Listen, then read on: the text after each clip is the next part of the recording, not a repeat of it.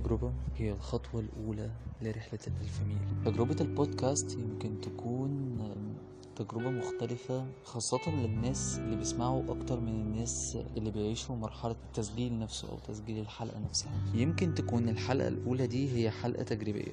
أنا مش بقول فيها إن الحلقة دي هتطلع أعظم حلقة وإنها هتكون الحلقة اللي هتكسر الدنيا لكن زي ما بنقول كده إحنا بنجرب. مجرد تجربة. يمكن تكون تجربة زي ما قلنا في بداية الحلقة إنها خطوة ممكن تكون خطوة ناجحة جدا وممكن تكون في نفس الوقت هي خطوة بنتعلم منها. مفيش مجال إن أنت تقول أنا فاشل لكن دايما يفرق معاك لما تقول إنك غلطان. ومن ناحية لما أنت بتغلط فلما بنغلط لازم نكون بنتعلم. من هنا جت فكرة البودكاست وجت فكرة اسم البودكاست نفسه. اسم البودكاست اللي إحنا هنتكلم فيه أو اللي هتكون فيه الحلقات اللي موجودة في الفترة اللي جاية باسم حكايات. طب ليه حكايات؟ حكايات مش مجرد اسم لبرنامج أنت ممكن تتكلم فيه أو لحلقات أو لصفحة أنت ممكن تعبر فيها عن كل اللي أنت عايزه. الحكاية في حد ذاتها نوع من أنواع التجربة.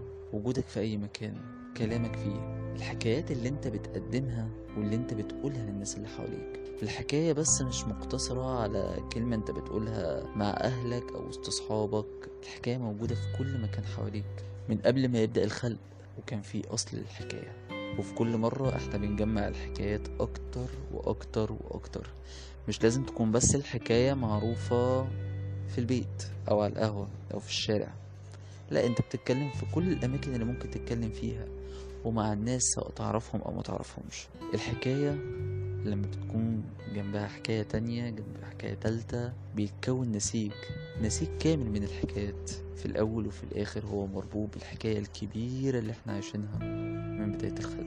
الفكرة هنا محبتش إن أنا أربطها بنوع معين أو بصيغة معينة أو بتصنيف معين.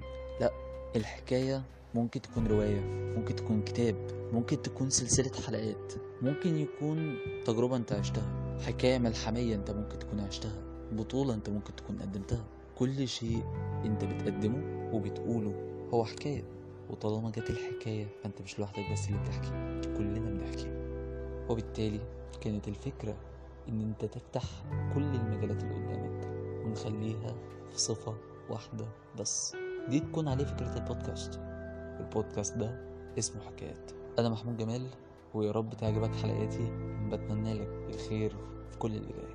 دي كانت الحلقة الأولى من بودكاست النهاردة المعروف عنه باسم حكايات.